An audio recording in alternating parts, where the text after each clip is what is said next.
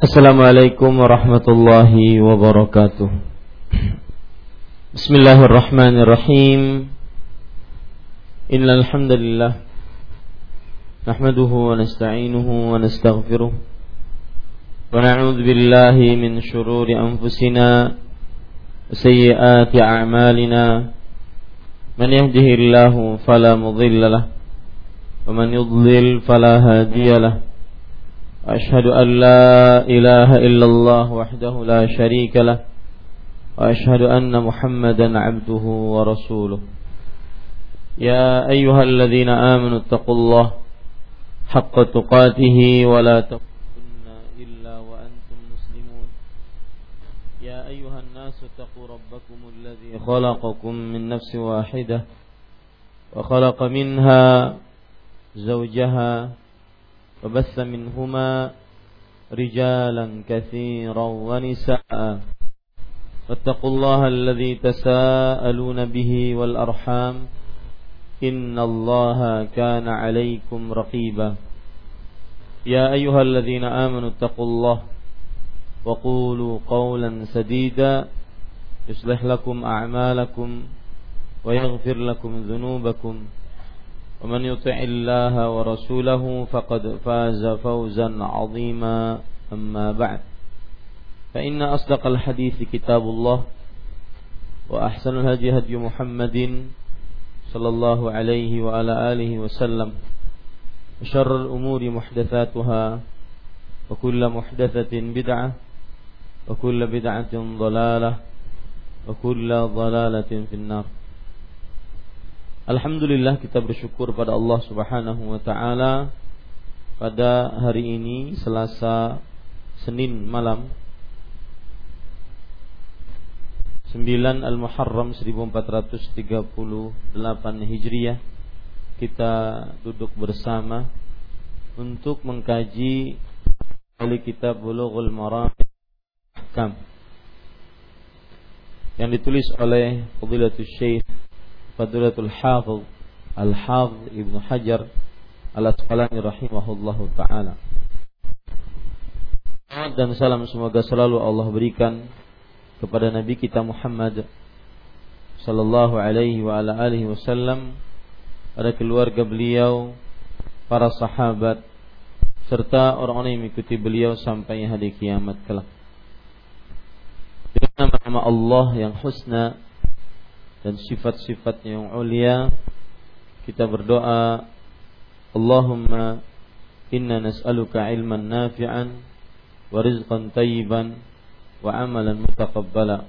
Wahai Allah sesungguhnya kami mohon kepada Engkau ilmu yang bermanfaat rezeki yang baik dan amal yang diterima. Amin ya rabbal alamin Bapak Ibu saudara-saudari yang dimuliakan oleh Allah Subhanahu wa taala,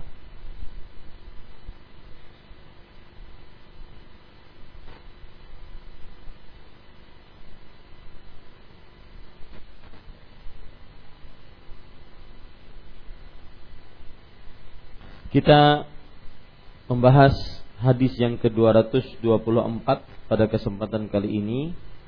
Dan pada pertemuan sebelumnya kita sudah membahas empat hadis hadis 220 221 hadis 220 lebih menunjukkan kepada syarat sahnya sholat adalah sholat dalam keadaan suci Hadis yang ke-221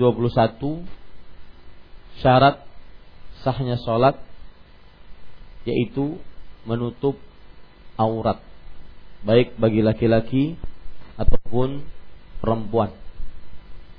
Begitu juga hadis yang ke-222 syarat sahnya sholat adalah memakai pakaian yang menutup aurat Kemudian begitu juga hadis yang ke-223 yang memberikan pelajaran bahwa syarat sahnya sholat adalah berpakaian. Dan menutup aurat. Dan termasuk yang kita bicarakan pada hadis 223 apa hukum orang yang sholat yang tidak ada sesuatu yang menutupinya di atas pundaknya. Sampai sini kita membicarakan tentang babu syurutis salah. Di syarat yang pertama sudah kita bicarakan yaitu bersuci menutup aurat. Tinggal satu hadis yang akan yang kita baca sekarang ini yang berkaitan dengan menutup aurat. Habis itu nanti syarat yang lain. Hadis yang ke-224 masih membicarakan tentang syarat sholat yaitu menutup aurat. Kita baca hadisnya. An ummi salamata radhiyallahu anha annaha sa'alatin nabiyya sallallahu alaihi wa ala alihi wasallam أتصلي المرأة أتصلي المرأة في درع وخمار بغير إزار قال إذا كان الدرع سابغا يغطي ظهور قدميها أخرجه أبو داود وصححه الأئمة وقفه Artinya dari Ummu Salamah radhiyallahu anha bahwasanya beliau pernah berkata bertanya kepada Nabi Muhammad sallallahu alaihi wa alihi wasallam. Bolehkah seorang wanita salat dengan gamis panjang dan khimar penutup kepala dan leher tanpa memakai sarung? Beliau sallallahu alaihi wasallam menjawab, "Boleh apabila gamis tersebut lebar sampai menutupi punggung atas kedua kakinya." Dikeluarkan oleh Abu Daud dan para imam membenarkan kemauqufannya. Poin pertama dari hadis ini adalah Ummu Salamah radhiyallahu anha wa ardhaha. Terkenal dengan kunyahnya dan nama asli beliau adalah Hindun binti Abi Umayyah Al-Makhzumiyah. Hindun binti Abi Umayyah Al-Makhzumiyah. Beliau adalah salah seorang istri Nabi Muhammad sallallahu alaihi wa ala alihi wasallam. Suami pertama Ummu Salamah adalah Abu Salamah. Kedua-duanya termasuk orang yang as-sabiqun al-awwalun. Orang-orang yang generasi pertama masuk dalam agama Islam dan Ummu Salamah radhiyallahu anha berhijrah bersama Abu Salamah pada hijrah yang pertama yaitu hijrah ke negeri Habasyah. Kemudian setelah itu ada perintah berhijrah ke kota Madinah. Akhirnya berhijrah kedua-duanya ke kota Madinah. Sampai di kota Madinah dan sampai tahun yang keempat Hijriyah Ummu Salamah radhiyallahu anha pun bersama Abu Salamah. Lalu setelah itu Abu Salamah meninggal dunia pada tahun keempat Hijriah disebabkan luka yang beliau derita dari mulai peperangan Uhud. Dan pada tahun itu pula lah Ummu Salamah radhiyallahu anha dinikahi oleh Nabi Muhammad sallallahu alaihi wa ala alihi wasallam. Ummu Salamah radhiyallahu anha terkenal dengan wanita yang cerdas yang memberikan beberapa saran cantik dan indah dan gemilang kepada Rasulullah sallallahu alaihi wa ala alihi wasallam. Terutama peristiwa yang sangat indah menunjukkan kepada cerdasnya Ummu Salamah radhiyallahu anha yaitu ketika perjanjian Hudaybiyah. Tahun ke-6 Hijriah Nabi dengan seribu sekian para sahabat Nabi radhiyallahu anhum ingin berumroh setelah sekitar lima tahun meninggalkan kota Mekkah. Akhirnya mereka ingin berumroh. Akan tetapi dihalang oleh orang-orang kafir Quraisy. Kemudian terjadilah perjanjian Hudaybiyah. Dalam perjanjian Hudaybiyah tersebut, mereka dilarang untuk melanjutkan umrohnya. Maka Nabi Muhammad sallallahu alaihi wasallam memerintahkan para sahabatnya agar bertahallul. Bertahallul dari ihramnya. Karena kita tahu bahwa tempat ihram atau miqat kota Madinah berada di Zul, uh, Zul Hulaifah. Kemudian setelah mereka berniat untuk melaksanakan umrah, mereka dalam keadaan berihram. Mungkin sekitar tujuh hari perjalanan ke Mekah. Sampai dekat Mekah, di daerah Hudaybiyah, mereka tidak jadi. Sesudah lima tahun, mereka meninggalkan kota Mekah. Lima tahun tidak boleh memasuki kota Mekah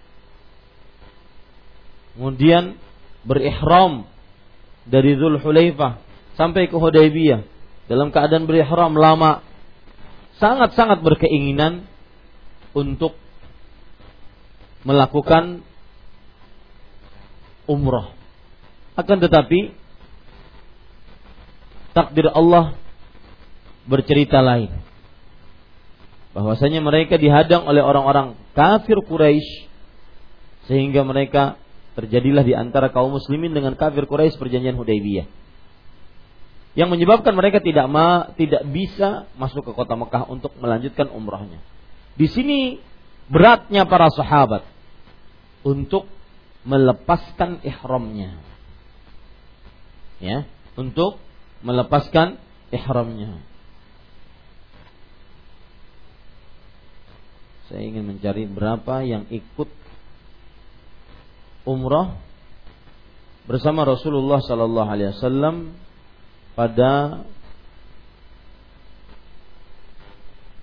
tahun ke-6 Hijriah tersebut.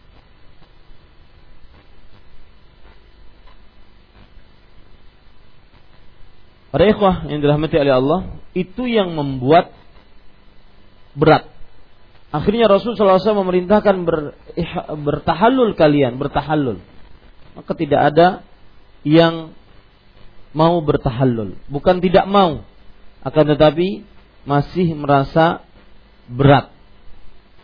Nah, para ikhwah yang dirahmati oleh Allah, Rasul Shallallahu Alaihi Wasallam akhirnya masuk ke dalam tendanya dalam keadaan agak kesal, geram, karena para sahabat Nabi radhiyallahu anhum belum mau bertahallul. Karena masih ingin mungkin ada jalan lain, mungkin ada jalan lain. Maka Ummu Salamah radhiyallahu anha memberikan sebuah saran, masukan, advice agar beliau keluar kemudian mencukur rambutnya di hadapan para sahabat. Maka akhirnya semuanya pun mengikuti Rasulullah sallallahu alaihi wa ala alihi wasallam. Ini contoh dari cerdasnya Ummu Salamah radhiyallahu anha wa ardhaha. Para ikhwan yang dirahmati oleh Allah Subhanahu wa taala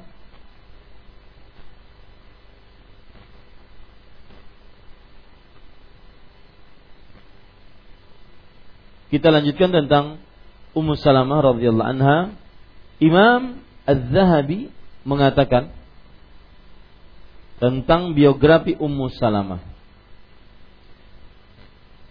At-Tahirah Al-Muhajjabah As-Sayyidah Pemimpin para wanita yang senantiasa menjaga hijabnya dan wanita yang suci. Ini pangkat-pangkat yang dimiliki oleh Ummu Salamah radhiyallahu anha yang semestinya kaum muslimat mencontohnya. Sayyidah Al-Muhajjabah At-Tahirah. Minal muhajiratil uwal. Termasuk para sahabat Nabi radhiyallahu anhum yang berhijrah di awal-awal hijrah. Karena beliau dua kali hijrah. Hijrah ke Habasyah, kemudian hijrah ke kota Madinah.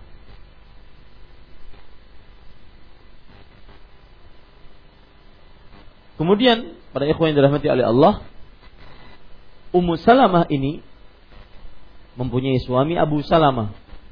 Abu Salamah itu ternyata saudara sepesusuannya Rasulullah Sallallahu Alaihi Wasallam. Nah, ini mungkin salah satu sebab kenapa Rasul Sallallahu Alaihi Wasallam setelah meninggal Abu Salamah menikahi Ummu Salamah. Karena saudara sepesusuan dari Nabi Muhammad sallallahu alaihi wasallam. Ummu Salamah istri Nabi yang paling panjang umurnya dan paling terakhir meninggal dari seluruh istri-istri Rasulullah sallallahu alaihi wasallam. Ummu Salamah dipanjangkan umurnya sampai Al Husain bin Ali bin Abi Talib radhiyallahu anhuma dibunuh di Karbala. Ini para ikhwan yang dirahmati oleh Allah Subhanahu wa taala.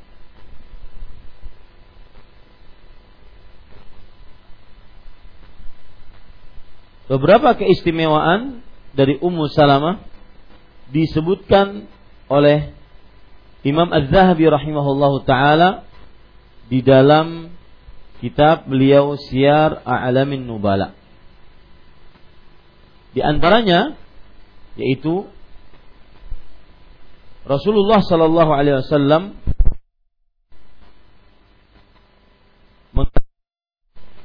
tentang Ummu Salamah radhiyallahu anha Quli Allahumma ighfir lana walah wa a'qibni minhu uqbatan uqban salihah. Wahai Ummu Salamah, suamimu Abu Salamah sudah meninggal. Maka berdoalah, Ya Allah, ampunilah kami dan ampunilah Abu Salamah. Dan berikanlah aku gantiannya dari Abu Salamah dengan gantian yang saleh fa'aqabani Allah Muhammadan sallallahu alaihi wa alihi wasallam. Maka Nabi Muhammad sallallahu alaihi wasallam lah yang menjadi pengganti dari Abu Salamah dan ini termasuk dari keutamaan Ummu Salamah radhiyallahu anha. Keutamaan yang lain dari Ummu Salamah radhiyallahu anha yaitu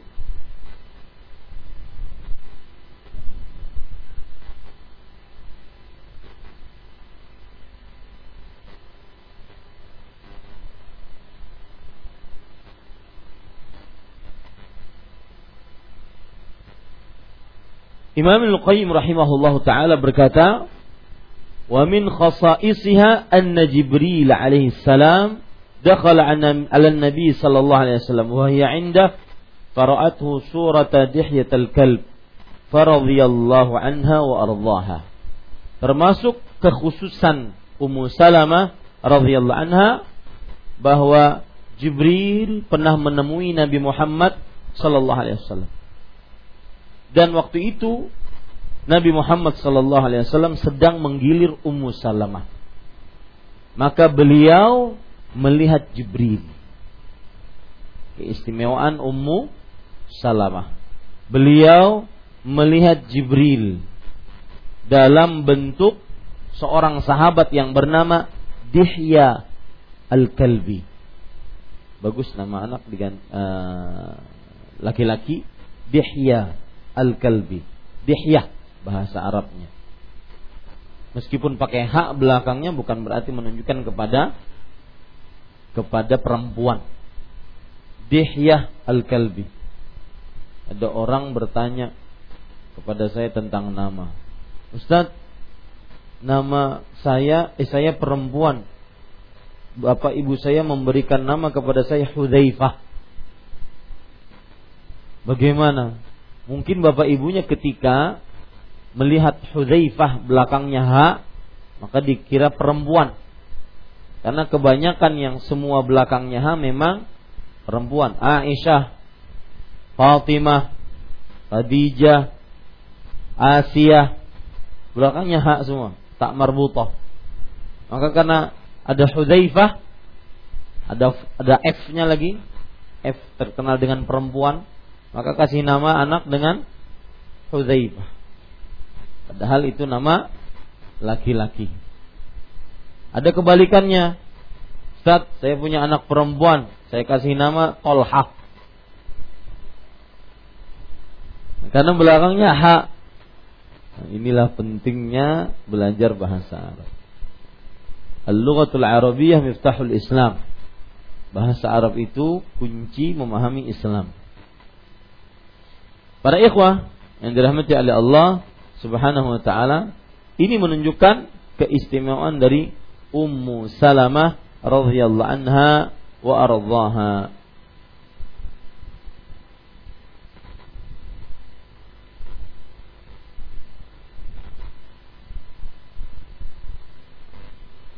Di sana ada riwayat yang lain. Cerita tentang menikahnya Rasulullah sallallahu alaihi wasallam dengan Ummu Salamah. Ummu Kalthum bercerita. Ini bukan penyanyi ya, Ummu Kalthum.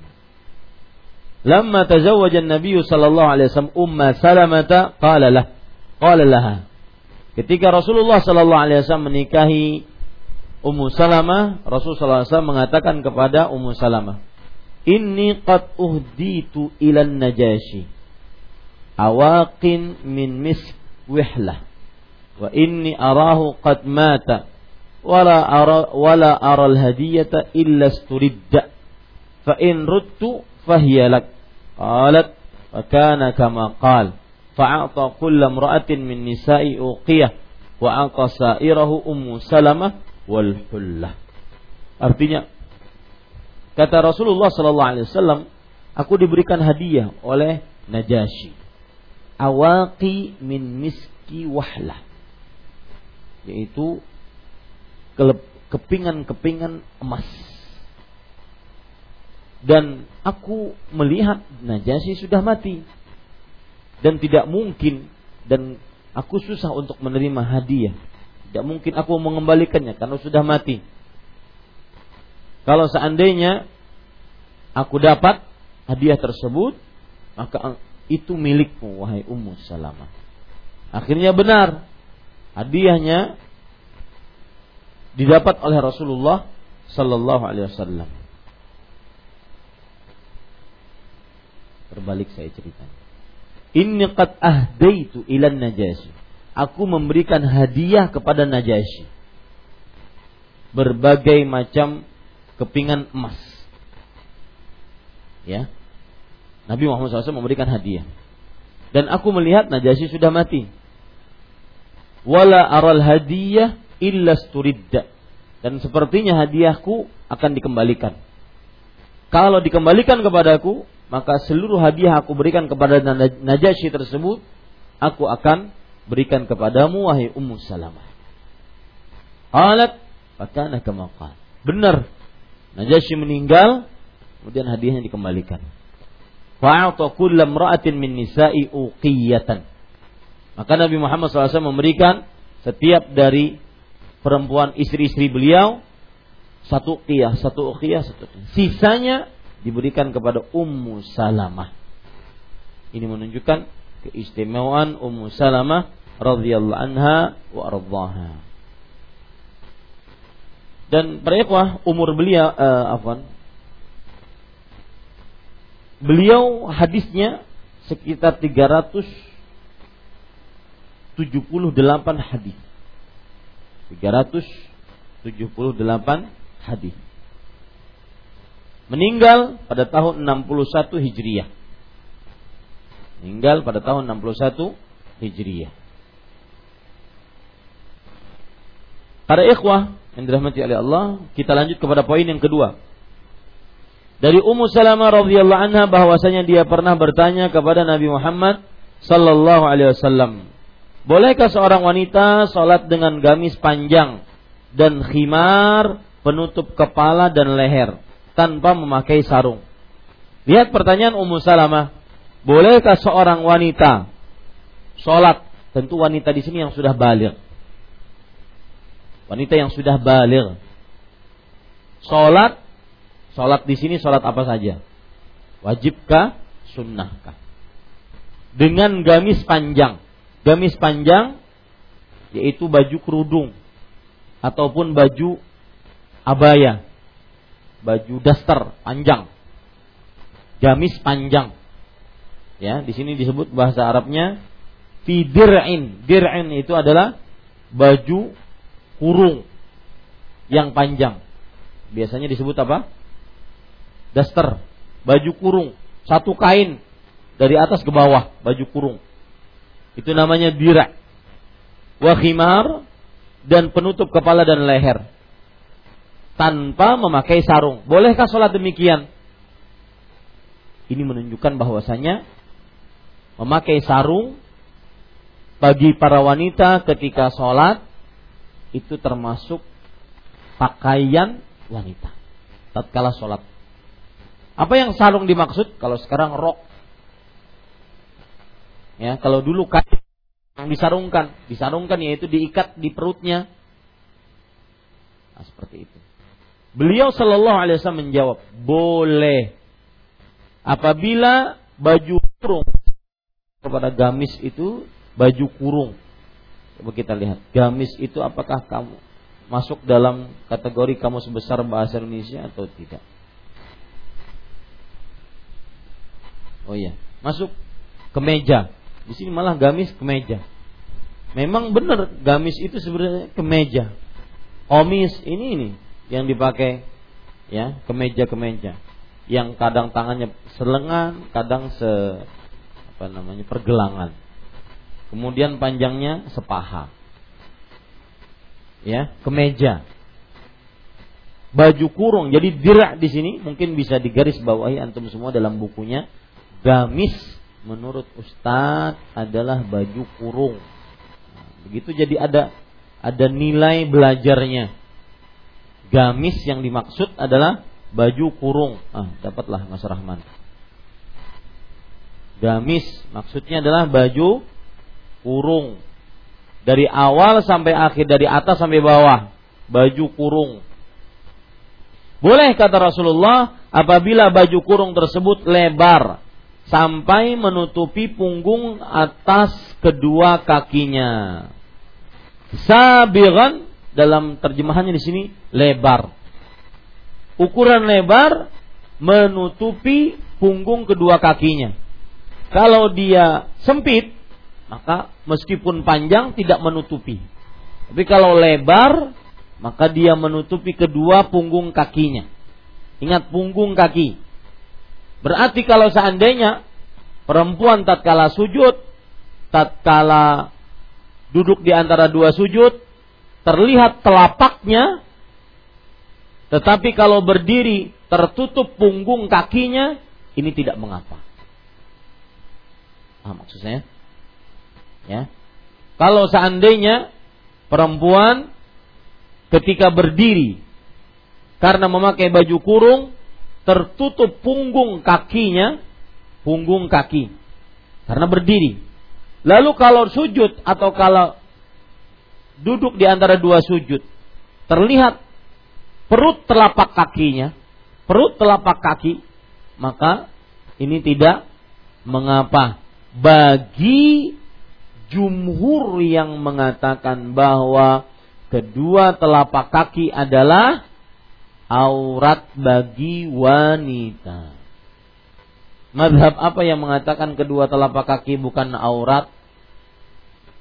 Masih ingat? Imam Abu Hanifah. Orang India, Pakistan, Bangladesh itu madhab Hanafi. Makanya antum kalau lihat lagi umrah ya atau pergi ke India, Pakistan, Bangladesh, Pakaian-pakaian perempuannya kelihatan mata kakinya atau kelihatan telapak kakinya. Ya, seperti itu. Karena mereka menganggap bahwa telapak kaki bagi perempuan bukan aurat.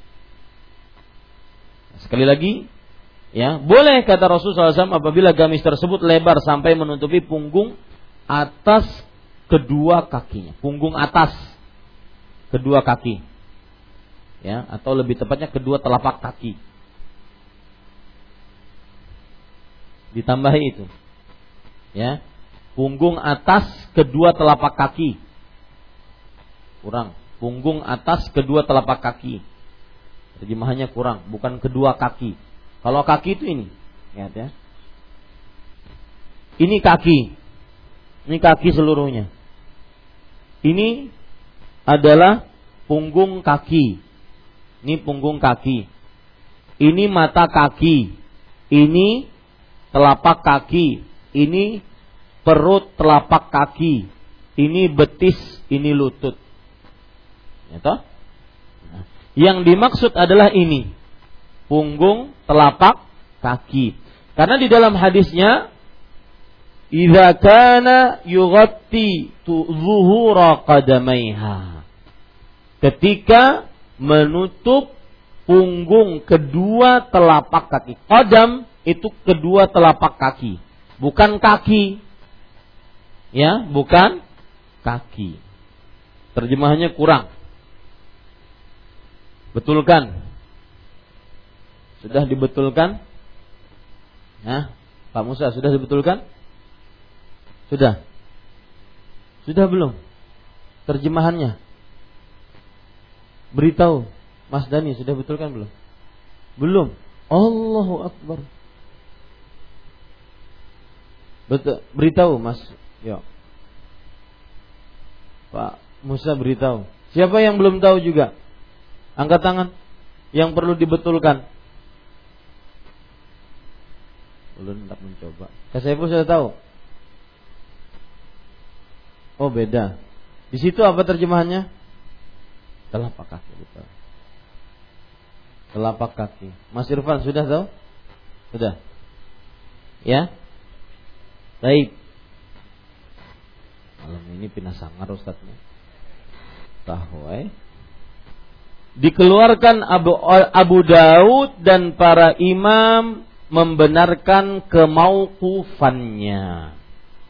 Dikeluarkan maksudnya diriwayatkan Abu Daud dan para imam membenarkan kemaukufannya. Ini berarti hadisnya namanya mauquf. Mauquf itu hadis catat. Mauquf itu hadis yang hanya sampai kepada sahabat Nabi. Jadi perkataannya hanya sampai kepada sahabat Nabi. Berarti hadis ini sebenarnya perkataan siapa?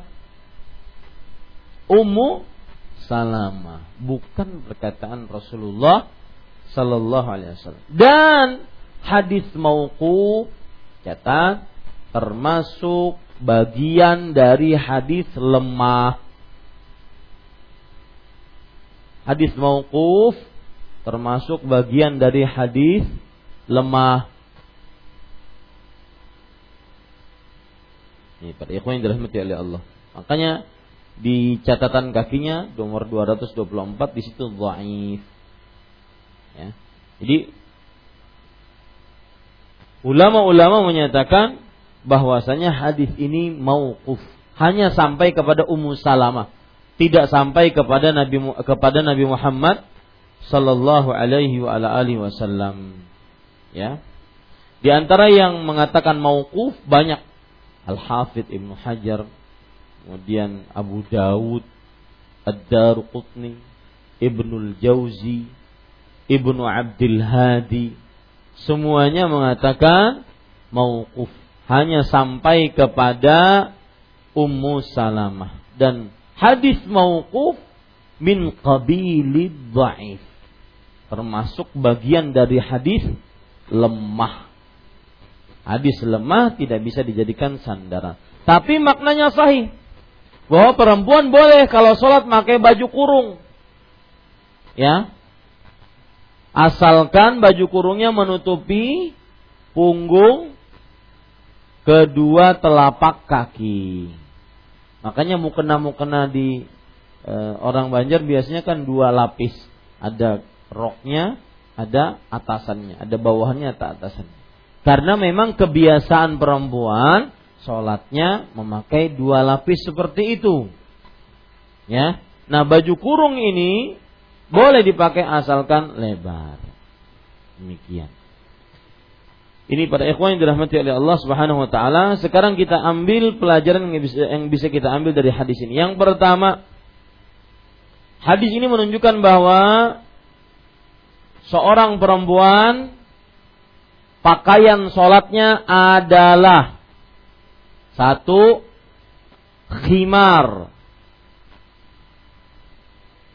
penutup rambut kepala. Yang kedua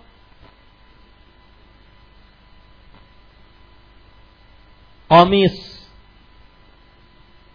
baju. Yang ketiga izar sarung. Ini tiga pakaian perempuan tatkala sholat. Khimar, baju, dan sarung. Ini pelajaran pertama. Pelajaran yang kedua, boleh perempuan memakai baju kurung jika lebar. Saya ulangi, boleh perempuan memakai baju kurung tatkala sholat jika lebar.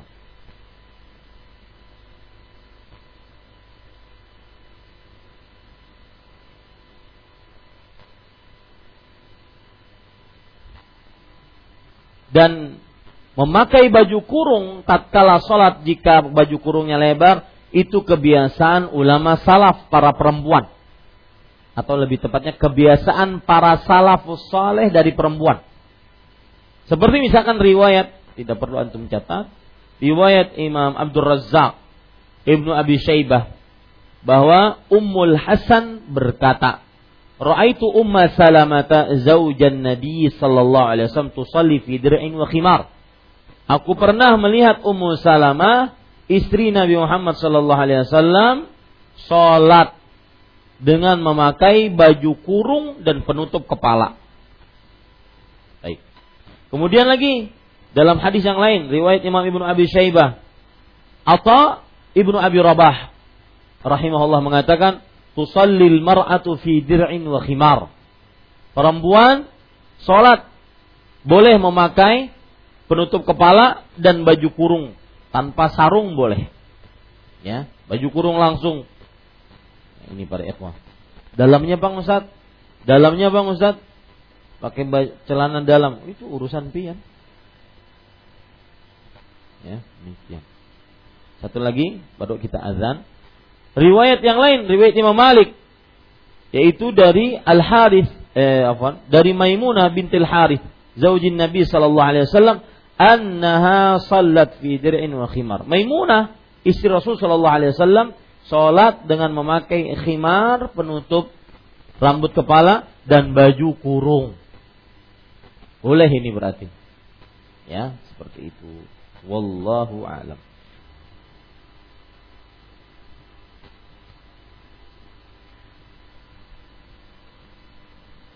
Ya. Saya punya gambar tentang uh, baju kurung. Wah, gambar beginian. Baju kurung.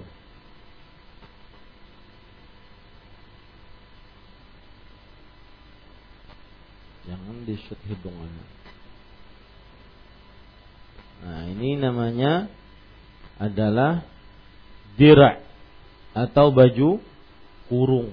Dia langsung dari atas ke bawah yang di dahi yang ada di muka di dahi itu itu namanya khimar yang menutup rambut kepala.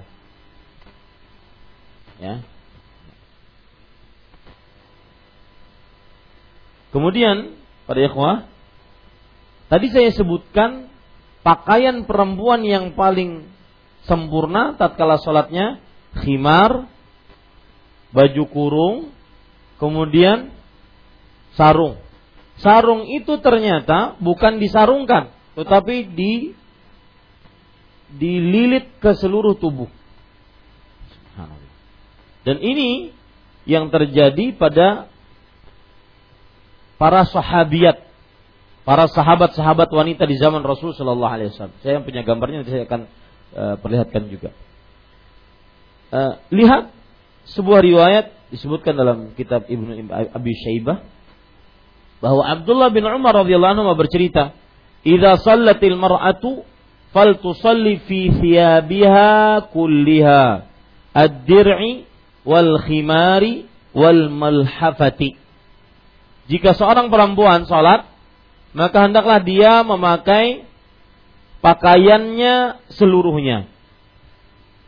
Yang pertama, dir baju kurung tadi. Kemudian khimar penutup rambut kepala. Kemudian mulhafah atau milhafah. Yaitu kain yang menutupi seluruhnya. Gambarnya seperti ini. Ini kain-kain lebar yang menutupi dari kepala di puntal-puntal atau di apa namanya dililit-lilit diputar-putar ke tubuhnya demikian ya. Para ikhwan yang dirahmati oleh Allah dan itu ada dalam hadis yang diriwayatkan oleh Imam Bukhari dan Muslim. Perhatikan, Aisyah radhiyallahu anha bercerita, "Laqad kana Rasulullah sallallahu alaihi wasallam yusalli al-fajr fayashhadu ma'ahu nisa'un minal mu'minat muta'al mutalaffi'atu fi murutihinna thumma yarji'na ila buyutihinna ma yu'rafna ma ya'rifuhunna ahadun Kata Aisyah radhiyallahu anha wa ardhaha Rasulullah sallallahu alaihi wasallam salat subuh. Lalu salat bersama beliau para perempuan dari kaum beriman mutalaffi'at fi murutihinna dengan melilit pada kain-kain mereka. Muruk adalah tadi yang disebut dengan milhafah yaitu surban-surban kain-kain yang lebar yang menutupi badan perempuan tersebut. Tidak ada seorang pun eh kemudian mereka keluar yaitu pulang setelah sholat subuh pulang tidak ada seorang pun yang tahu mereka. Menunjukkan bahwasanya mereka pulang dalam keadaan para sahabat yang laki-laki belum berdiri. Satu. Yang kedua, mereka pulang dalam keadaan masih gelap. Dua. Yang ketiga, mereka pulang dalam keadaan mereka memakai apa tadi? Milhafah atau muruto sehingga benar-benar tertutup. Para ikhwan yang dirahmati oleh Allah Subhanahu wa taala. Kemudian para ikhwan yang dirahmati oleh Allah Subhanahu wa taala, kita ambil pelajaran-pelajaran yang lain. Dari hadis ini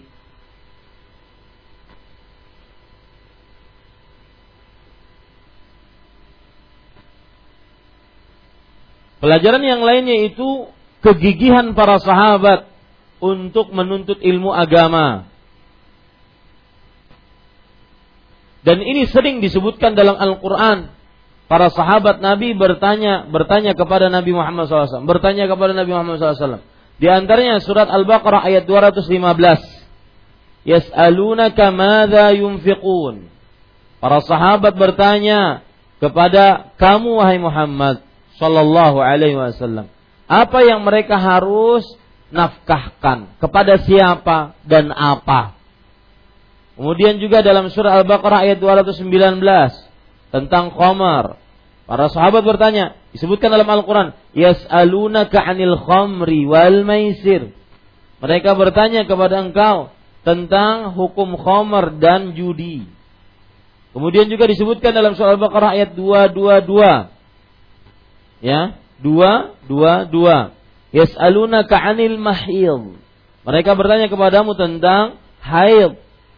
Ini menunjukkan kegigihan para sahabat Nabi radhiyallahu anhum ajma'in. Pelajaran selanjutnya yaitu hadis ini menunjukkan bahwa kedua telapak kaki atau ya telapak kaki ya bukan aurat. Bukan perut telapak kaki yang perlu di ditutup tetapi punggung telapak kaki menunjukkan perut telapak kaki dan memang kita menyebutnya bukan perut telapak kaki, telapak kaki kan kita menyebutnya.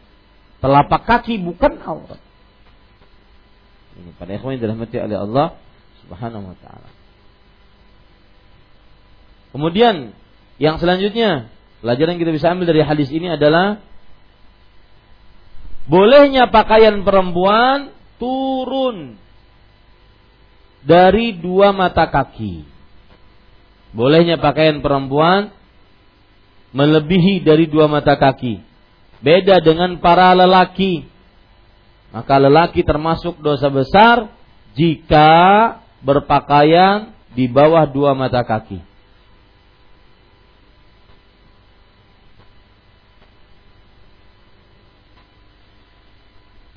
Kemudian para ikhwan yang dirahmati oleh Allah Subhanahu wa taala. Termasuk pelajaran yang kita bisa ambil dari hadis ini adalah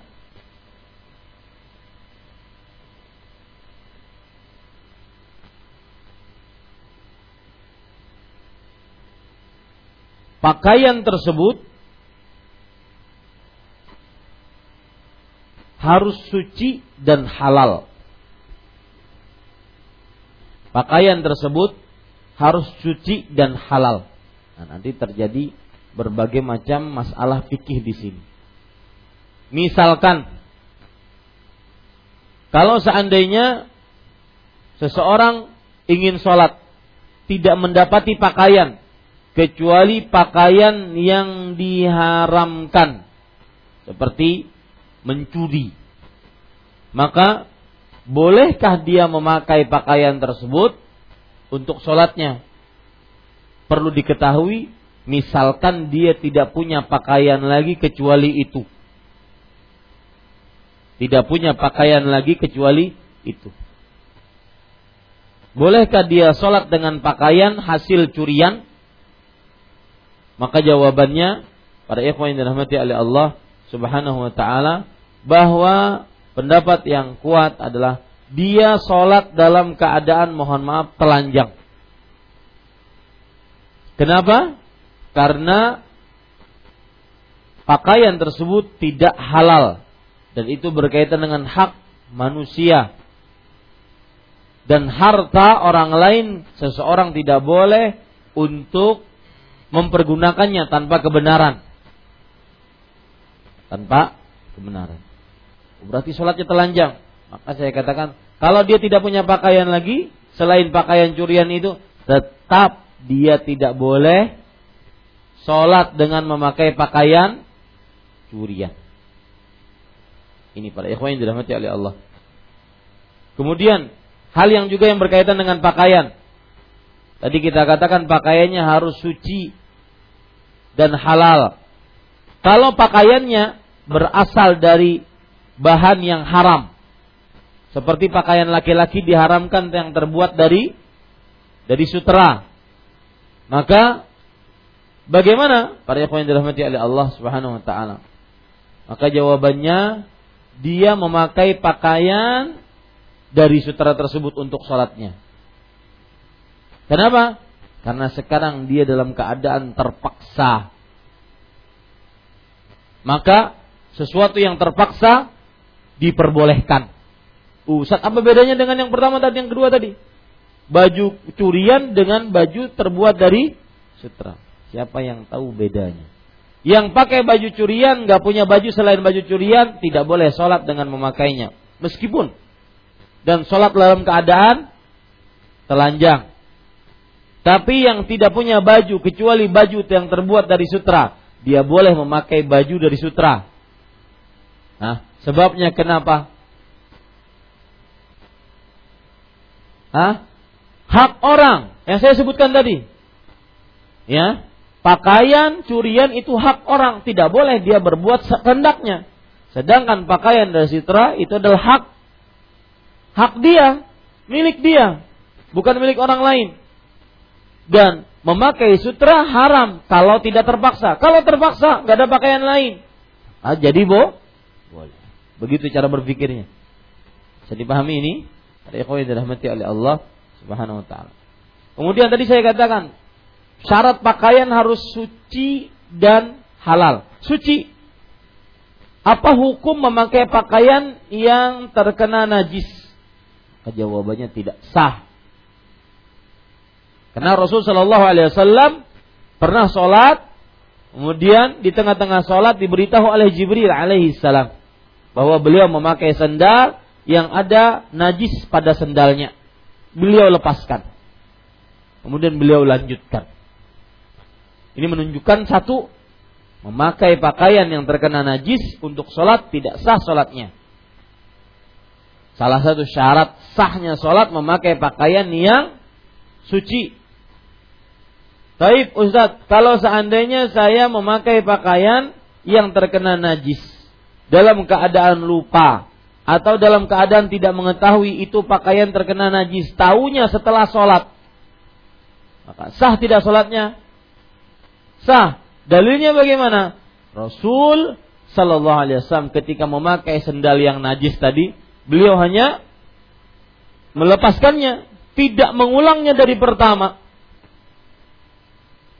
Beliau lanjutkan, tidak mengulang dari pertama. Sholatnya beliau apa? Beliau salatnya beliau apa kan?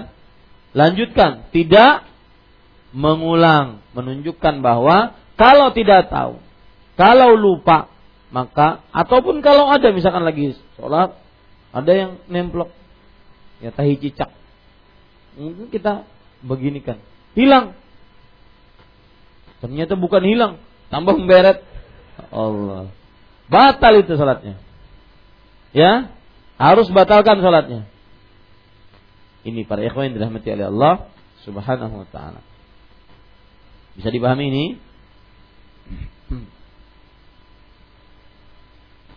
Kemudian para ikhwah yang dirahmati oleh Allah Subhanahu wa taala. Ini masalah menarik disebutkan oleh Syekh Utsaimin. Kalau orang tidak punya baju sama sekali, ingin sholat, sama sekali nggak punya baju, baju haram, baju nggak haram, baju setengah haram, setengah halal, nggak punya. Ada usah setengah halal? Nggak ada. Itu hanya sebatas mubalaghah, berlebih-lebihan. Nggak ada baju sama sekali. Pertanyaan timbul, mungkin nggak ini terjadi? Hah? Mungkin, mungkin, mungkin. Ya, misalkan seorang terdampar di lautan, ataupun terbakar, ah, macam-macam mungkin. Ya mungkin. Akhirnya dia tidak punya apa-apa untuk menutup auratnya. Pertanyaannya adalah berdiri atau dudukkah dia sholat? Kalau berdiri, nampang sekali. Kalau duduk, di sini berkaitan dengan saya ingin mengajari antum semua pahami masalah dari dasarnya. Berdiri dalam sholat hukumnya bukan wajib, rukun. Rukun. Ya, berdiri dalam sholat hukumnya apa? Rukun. Dan menutup aurat hukumnya Hah? Syarat sahnya sholat. Ya, otomatis ini didahulukan rukunnya. Maka tetap dalam keadaan berdiri. Akan tetapi untuk adab maka dia seperti orang yang sedang jongkok. Itu fikih. Ya, begitu ahli fikih. Ini para ikhwan yang dirahmati oleh Allah Subhanahu wa taala. Baik, kita lanjutkan. Hadis yang ke-225. Wa an Amir bin Rabi'ah radhiyallahu anhu qala كنا مع النبي صلى الله عليه وسلم في ليلة مظلمة فأشكلت علينا القبلة فصلينا فلما طلعت الشمس إذا نحن صلينا إلى غير القبلة فنزلت فأينما تولوا فثم وجه الله akhrajahu Tirmizi wa dha'afah. Artinya dari Amir bin Rabi'ah radhiyallahu an dia berkata kami pernah bersama Rasulullah sallallahu alaihi wa alihi wasallam pada suatu malam yang gelap sehingga kami tidak mengetahui arah kiblat. Kami pun kemudian mendirikan sholat. Ketika matahari terbit, ternyata kami mendapati Ternyata kami tidak menghadap ke arah kiblat. Maka turunlah ayat yang artinya maka ke arah mana saja kamu menghadap, di situlah wajah Allah. Al-Baqarah 115. Diriwayatkan oleh Imam At-Tirmidzi dan beliau mendhaifkannya. Pada yang dirahmati oleh Allah Subhanahu wa taala, poin pertama dari hadis ini adalah biografi sahabat yang meriwayatkan hadis ini. Beliau adalah Amir bin Rabi'ah bin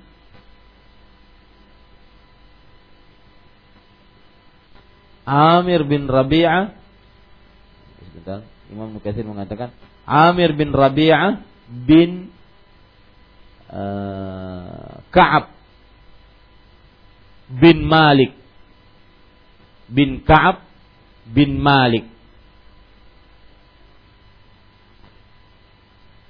Kemudian para ikhwan yang dirahmati Allah Subhanahu wa taala, Amir bin Rabi'ah masuk Islam di awal-awal Islam di kota Mekah. Berarti pas sebelum hijrah. Dan berhijrah ke negeri Habasyah. Dan juga berhijrah ke negeri Madinah, ke kota Madinah dan ikut perang Badar serta, serta seluruh peperangan. Dan beliau masuk Islam sebelum Umar bin Khattab radhiyallahu anhu. Masuk Islam sebelum Umar bin Khattab radhiyallahu anhu. Dan beliau termasuk orang yang pertama kali datang ke kota Madinah ketika berhijrah. Jadi ada sahabat-sahabat yang pertama datang, ya, ketika berhijrah ke kota Madinah. Pertama-tama datang. Siapa di antaranya? Amir bin Rabi'ah. Kemudian Abu Salam ibnul Asad. radhiyallahu anhuma. Para ikhwah, beliau wafat pada tahun 33 Hijriah. setelah terbunuhnya Utsman bin Affan radhiyallahu an. Beberapa hari setelah terbunuhnya Utsman bin Affan. Ini Amir ibn Rabi'ah radhiyallahu an.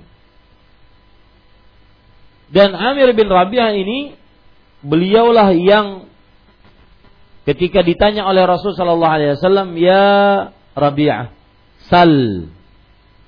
Wahai Rabi'ah, mintalah.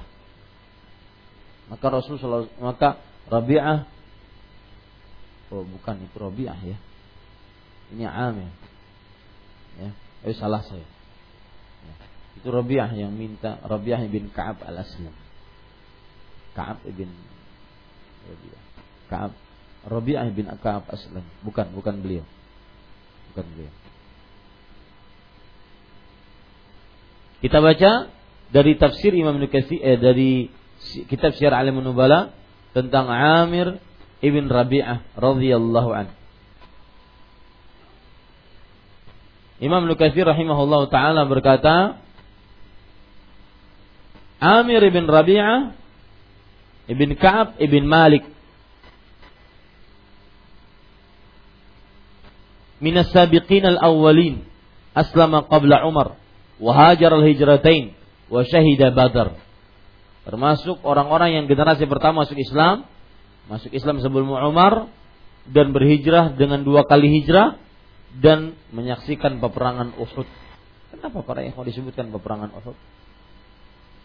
Karena yang ikut perang apa pahalanya yang ikut perang Badar? Eh, apa? Perang Badar. Diampuni dosanya. Ya, diampuni dosanya.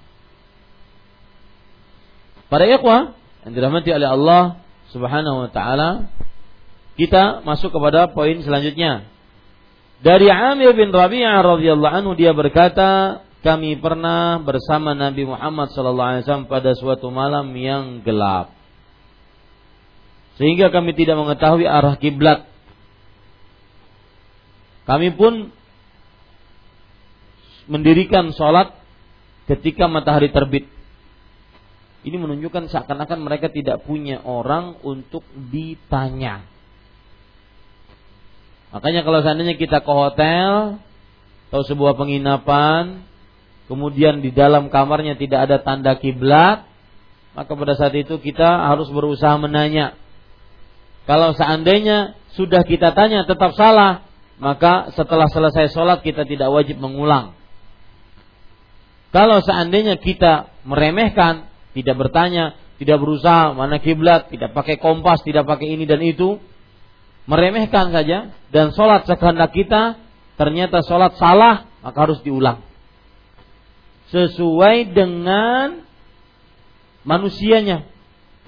Kalau dia berusaha sebelum sholat untuk mencari arah kiblat maka pada saat itu kalau tetap salah dia tidak disuruh apa ngulang kalau seandainya dia melalaikan kemudian tidak bertanya, tidak berusaha, maka pada saat itu dia wajib mengulang. Wallahu a'lam. Para ikhwah sebelum uh, saya lanjutkan, ini hadis 225 adalah hadis pertama tentang syarat sholat yang lain. Jadi yang pertama tadi bersuci, kemudian menutup aurat, sekarang kiblat. Syarat sahnya sholat menghadap kiblat. Yang ketiga, itu syarat sahnya sholat menghadap kiblat.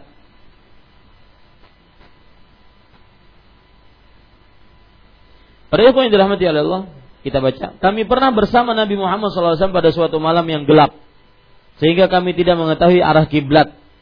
Kami pun kemudian mendirikan sholat. Kira-kira sholat apa di sini? Hah? Maghrib, Isya, Subuh. Mana yang bujur? Hah? Kami pernah pada suatu malam gelap sehingga kami tidak mengetahui arah kiblat. Kami pun mendirikan sholat. Hah?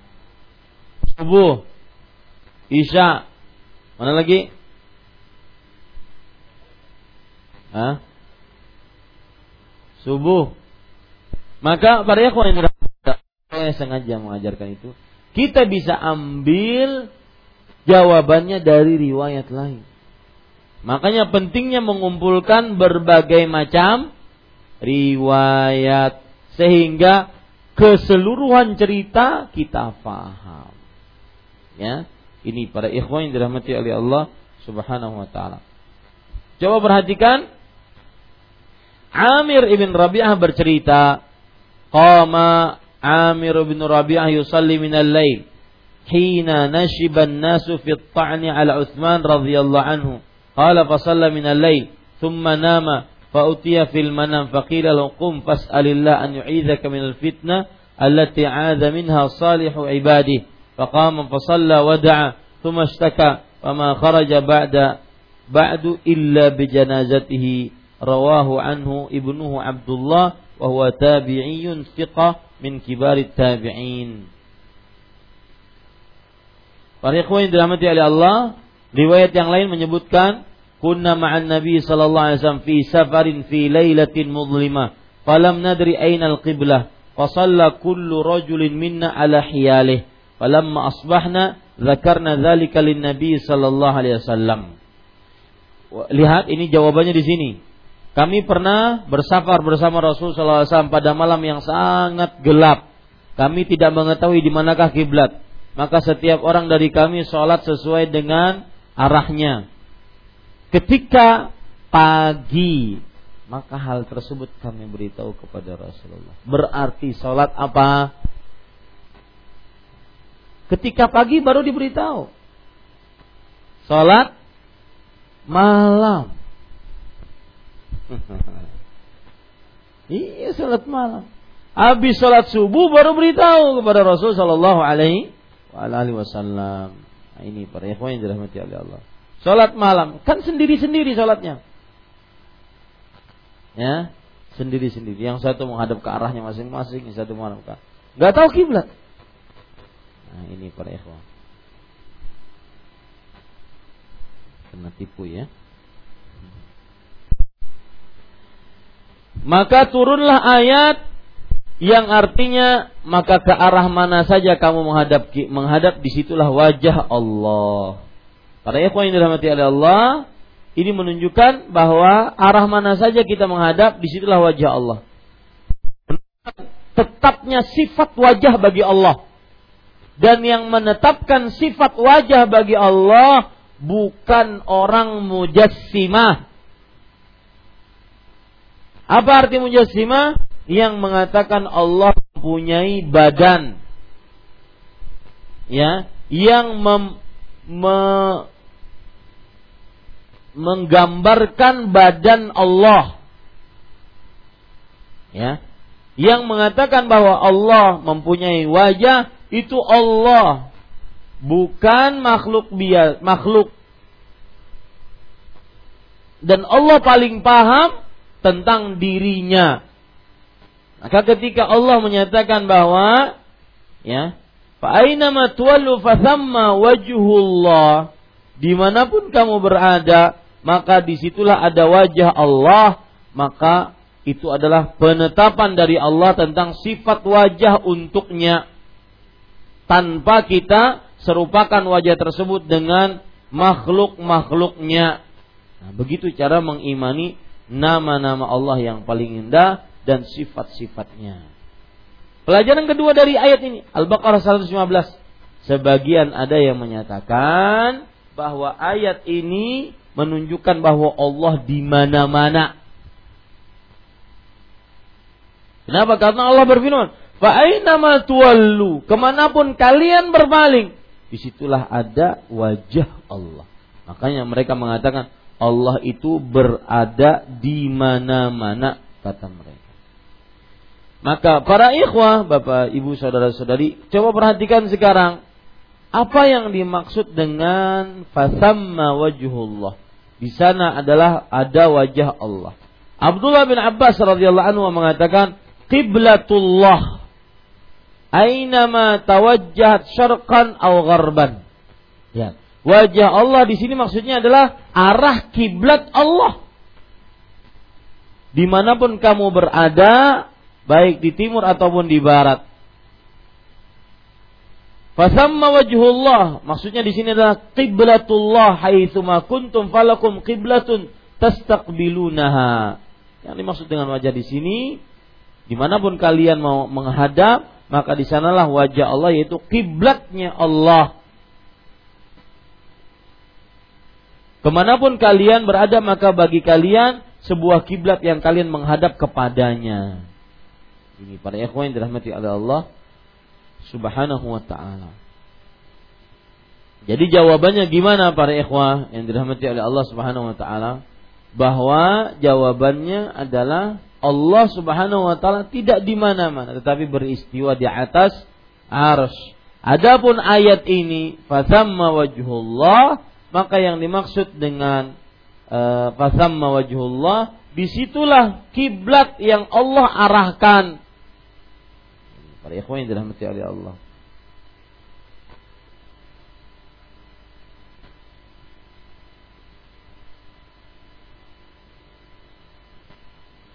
Ada sebagian orang yang mengatakan bahwa Allah punya tempat. Maka perhatikan ya. Para ulama mengatakan innahu ta'ala la yakhlu minhu makan. Bahwa Allah Subhanahu wa taala tidak mempunyai atau tidak menempati sebuah tempat. Tetapi Allah Subhanahu wa taala mengetahui seluruh makhluk dengan ilmunya. Allah berfirman, "Ai wa, uh, apa? Wala adna min dzalika wala aktsara illa huwa ma'ahum aina makan." Tidak ada yang lebih kecil dari itu atau yang lebih besar darinya kecuali Allah bersama mereka di mana pun mereka berada. Maksud di mana pun mereka berada bukan berarti Allah di mana-mana. Akan tetapi Allah berada dengan ilmunya. Ini para ikhwan yang dirahmati oleh Allah Subhanahu wa taala. Baik. Kita lanjutkan sekarang. Dikeluarkan oleh At-Tirmidzi dan beliau membaifkan hadis ini. Para ikhwah yang dirahmati oleh Allah Subhanahu wa taala, hadis ini adalah hadis yang lemah menurut Imam At-Tirmidzi. Dan sebagian ulama melemahkannya. Disebabkan karena ada seorang perawi yang bernama Ash'ath As-Samman. Ash'ath As-Samman. Beliau ini perawi yang lemah tidak terpercaya, kemudian hafalan hadisnya sering goncang dan semisalnya. Wallahu alam, para ikhwan yang dirahmati oleh Allah, karena ada penolong-penolongnya, maka minimal hadis ini hasan. Minimal hadis ini apa? Hasan. Pelajaran yang kita bisa ambil dari hadis ini para ikhwah dirahmati oleh Allah Subhanahu wa taala. Yaitu hadis ini menunjukkan seorang muslim harus berusaha untuk mengetahui arah kiblat ketika ingin sholat.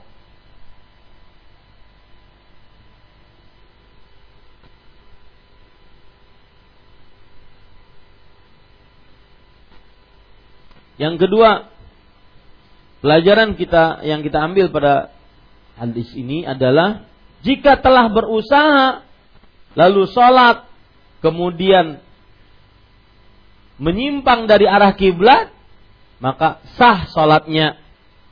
Kenapa? Karena dia sudah sudah apa pak? Berusaha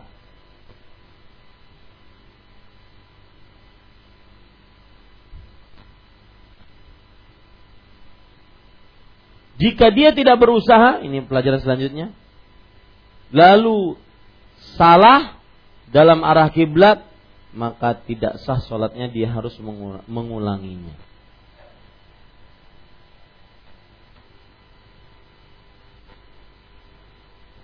Pelajaran yang kita bisa ambil dari hadis ini adalah menetapkan wajah bagi Allah bahwa dia adalah salah satu sifat Allah seperti sifat-sifat lainnya yang tidak menyerupakan diri dengan sifat-sifat para munafikin atau eh apa pada para makhluk. Sifat Allah tidak menyerupai dengan sifat-sifat para makhluk. Dan tugas kita ketika mendapati ayat-ayat sifat kita menetapkan dengan tidak menyes, memisalkan dengan makhluk-makhluk. Yang kedua, kita sucikan sifat-sifat tersebut dari seluruh aib dan kekurangan tanpa harus menolak sifat tersebut. Tanpa harus menolak sifat tersebut. Para ikhwan dirahmati oleh Allah Subhanahu wa taala. Jadi pelajaran selanjutnya bahwa kita sebagai ahlu sunnah wal jamaah menetapkan sifat wajah bagi Allah. Dan tadi saya sudah ulang-ulang bahwa menetapkan sifat bukan bukan apa? memisalkannya. Tetapi Allah menetapkannya maka kita tetapkan.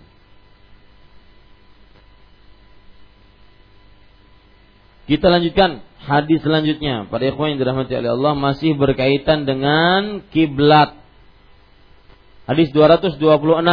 Rasulullah sallallahu alaihi eh, wa an Abi Hurairah radhiyallahu anhu qala qala Rasulullah sallallahu alaihi wasallam ma bainal masyriqi wal maghribi qiblatun rawahu Tirmidzi wa qawwahu al-Bukhari. Dari Abu Hurairah radhiyallahu anhu dia berkata, Rasulullah sallallahu alaihi wasallam bersabda, arah yang berada di antara timur dan barat adalah kiblat. Timur kita mana? Sana. Barat kita mana? Sana. Arah antara timur dan barat adalah kiblat. Oh, salah berarti ini hadis. Enggak. Tidak salah hadisnya. Lalu gimana memahaminya? Ini hadis adalah di kota Madinah. Di kota mana? Madinah.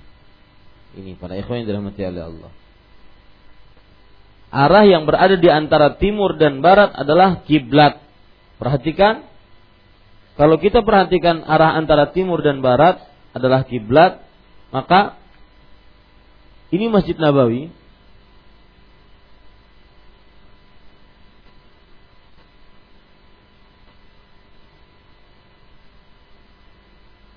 Di sini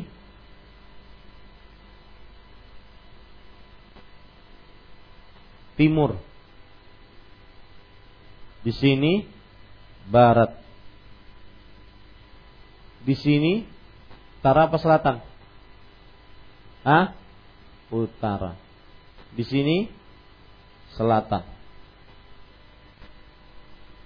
Lihat para ikhwan yang dirahmati oleh Allah, kiblat menghadap ke sana. Ya. Nah, kalau kita tadi perhatikan bahwasanya Rasul SAW mengatakan di antara barat dan timur ada kiblat. Ini yang dimaksud oleh Rasul Shallallahu Alaihi Wasallam adalah arah di Madinah. Antara barat dan timur ada kiblat. Adapun kita di sini antara apa? Utara dan selatan. Ini makna yang pertama. Makna yang kedua, memang benar antara timur dan barat ada kiblat. Meskipun kita di Indonesia. Kok bisa? Karena antara timur dan barat maksudnya adalah bukan bukan sekedar pembatasan barat dan timur.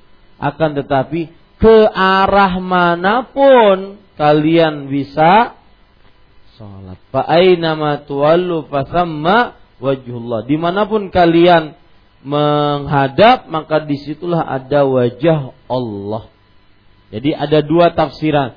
Tafsiran yang pertama Maksud sabda Rasul catat, maksud sabda Rasul Shallallahu Alaihi Wasallam antara barat dan timur adalah khusus di kota Madinah atau yang sekitarnya.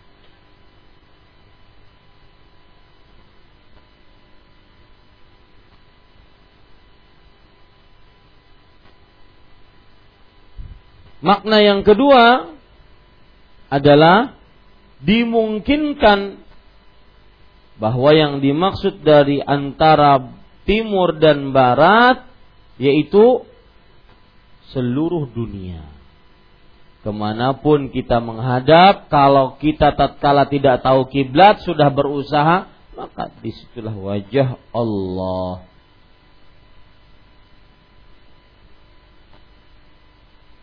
Para ikhwah yang dirahmati oleh Allah berkaitan dengan arah kiblat kita harus membicarakan kiblat kalau begitu. Perhatikan Nabi Muhammad wasallam pertama kali datang ke kota Madinah, beliau menghadap Baitul Maqdis sampai kepada satu tahun empat bulan atau satu tahun enam bulan. Ya, Satu tahun empat bulan atau satu tahun enam bulan. Setelah itu beliau terus berdoa dalam keadaan itu berdoa, berdoa, berdoa sampai akhirnya dikabulkan doanya dan dipindahkan kembali kiblat ke arah mana? Ka'bah. Ya. timbul pertanyaan, kenapa kiblat dipindahkan? Ke dari Baitul Maqdis ke arah Ka'bah. Ada yang tahu? Karena arah kiblatnya Yahudi menghadap ke sana. Tidak, Yahudi tidak menghadap ke Baitul Maqdis. Yahudi menghadap ke dinding ratapan. Ada sebab. Ah, kampung halaman. Apa sebab? Ibu-ibu Sebabnya adalah catat karena tidak ada keperluan menghadap Baitul Maqdis.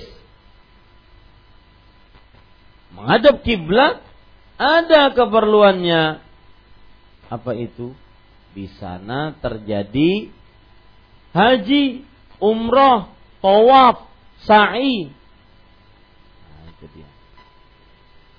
Karena tidak ada keperluan menghadap Baitul Maqdis.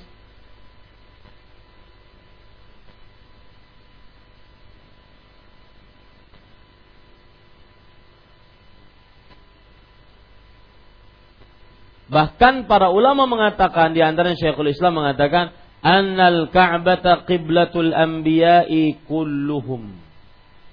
Bahwa Ka'bah adalah kiblatnya para seluruh nabi Ka'bah adalah kiblatnya para seluruh nabi.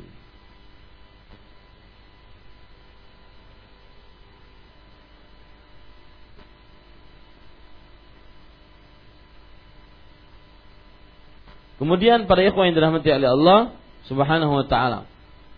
Di sini saya akan bacakan tentang bagaimana wajibnya menghadap kiblat. Bagaimana wajibnya menghadap kiblat. Maka Imam Muhammad ibn Shalih al-Utsaimin mengatakan, "Ma amkanahu musyahadatal Ka'bah fal fardu an yattajiha ila ainil Ka'bah." Ini yang pertama. Siapa yang mampu untuk menyaksikan Ka'bah, wajib baginya untuk menghadap ke arah zat Ka'bah. Dan ini sering terjadi kekeliruan di tengah kaum muslimin. Terutama di dalam Ka'bah. Ya, di dalam Ka'bah. Di dalam Masjidil Haram maksud saya, dalam Masjidil Haram. Coba perhatikan. Saya akan gambar. Anggap ini Ka'bah. Zam-zam pintu masuk Ka'bah. Hijir, makam Ibrahim. Taib rukun Yamani. Rukun Hajar Aswad. Baik. Orang ini Sholatnya Di sini. Melihat Ka'bah. Akan tetapi dia Menghadapkan dirinya ke sini. Nah ini enggak sah Ya. Di sini Ka'bah, sebelah sini sofa Marwah. Sofa Marwah. Di luar sini, di luar sini kamar mandi. Ya, kamar mandi. Orang keluar sini, di sini orang sholat. Karena dia mutar, Ya. Yang saya ingin tuju adalah dia sholat di sini. Menghadapnya ke sini. Nggak kena. Batal sholat. Dan itu banyak terjadi Ya. Banyak terjadi. Ini para ikhwan yang dirahmati oleh Allah. Nih di dalam sofa Marwah kejadian juga banyak. Makanya Arab Saudi mereka memberikan keramik itu sesuai dengan arahnya. Ya, ke arahnya. Orang salat di sini ngadepnya ke sini, nggak kena. Ya, apalagi sampai orang-orang berdesak-desakan, ya dia sampai begini nggak kena. Ini para ikhwan itu yang harus diperhatikan baik.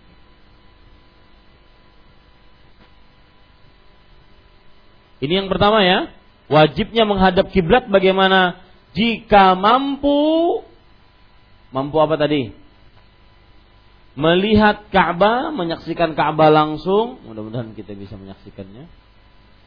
Menyaksikan Ka'bah secara langsung maka wajib baginya untuk menghadap ke Ka'bah ke zat Ka'bahnya. Ya. Yang kedua, adapun yang tidak mampu untuk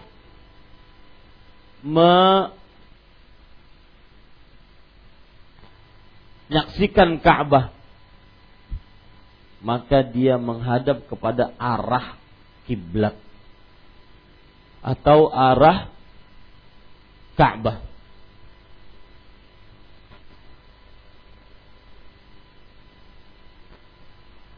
dan arah semakin jauh dari Mekah semakin meluas. Semakin jauh semakin meluas, semakin jauh semakin meluas, semakin jauh semakin. Paham ya? Ini para ikhwan yang dirahmati oleh Allah Subhanahu wa taala.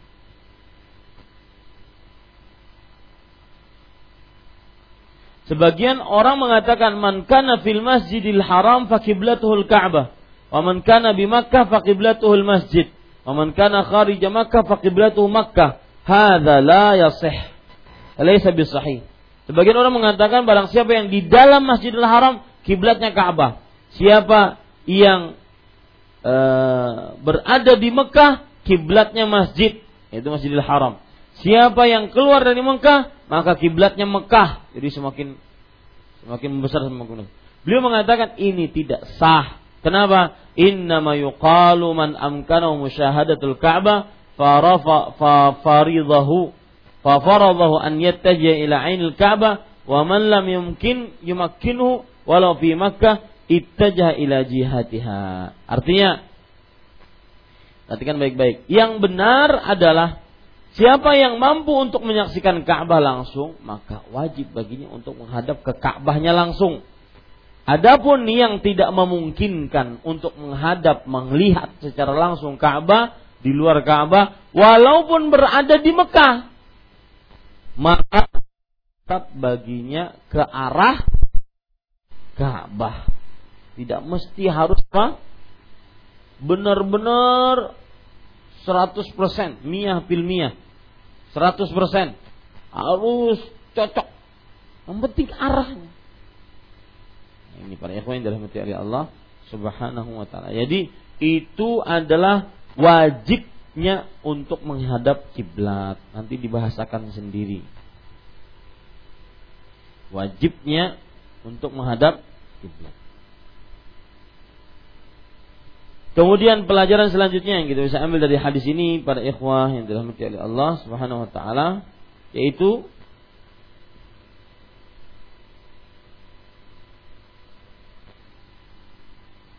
Oh tadi kita belum mengambil dari Abu Hurairah.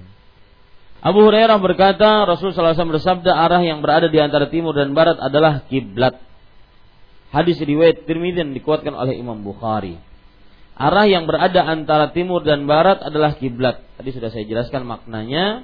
Hadisnya kuat, tidak ada keraguan padanya. Tapi pelajaran yang selanjutnya yang kita bisa ambil dari hadis ini yaitu hadis ini menunjukkan bahwa kemudahan dalam perkara kiblat. Dan kemudahannya dari sisi mana? Bahwa kita hanya menghadap kepada arah kiblat. Tidak maksud tidak ma, uh, apa namanya tidak harus benar-benar tepat kiblat. Semakin jauh, semakin sulit tepatnya itu. Ya. Makanya saya agak kurang sependapat kalau masjid yang eh, apa gara-gara ada salah satu akhirnya semua masjid miring. Kalau seandainya memang sudah mencukupkan dengan arah sudah cukup. Ya. Ustaz, kan semakin kalau di hadapan gini lah gini. Kenapa saya nggak setuju? Masjid dirubah-rubah kiblatnya gitu ya. Kemudian jadi berot-berot sapnya. Betul ada nggak seperti itu?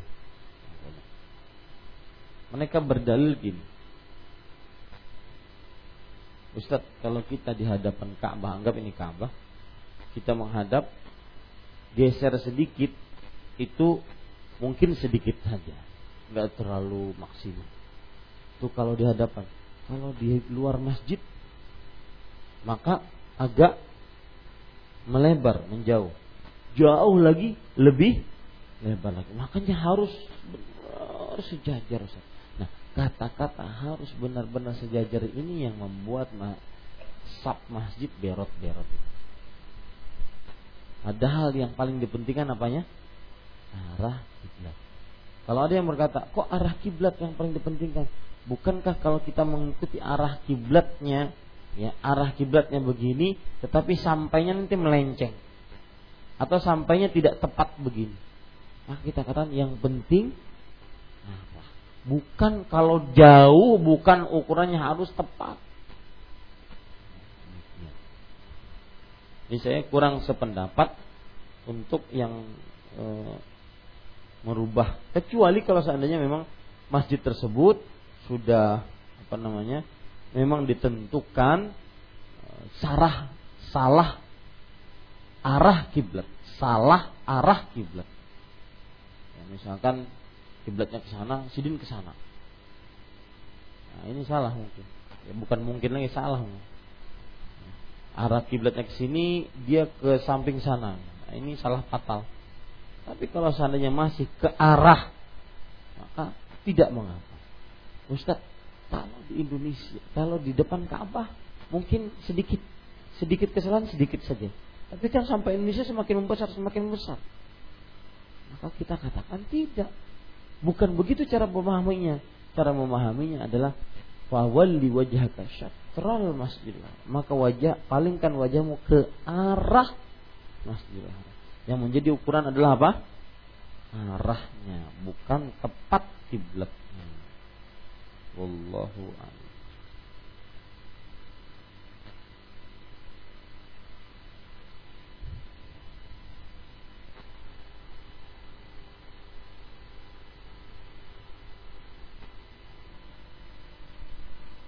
Iya. Pelajaran selanjutnya kita bisa ambil dari hadis ini bagi para pendakwah semestinya mereka lebih mendahulukan daerahnya dibandingkan daerah orang lain. Maka oleh karenanya saya pun pulang ke Banjarmasin. Para pendakwah lebih mendahulukan daerahnya dibandingkan daerah orang orang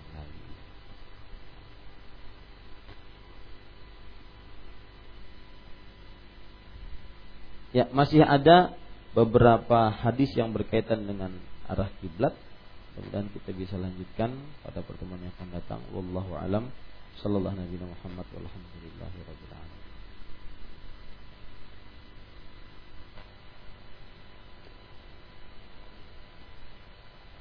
Ada yang bertanya puasa hari Ashura bila bingung Ustaz. Ya,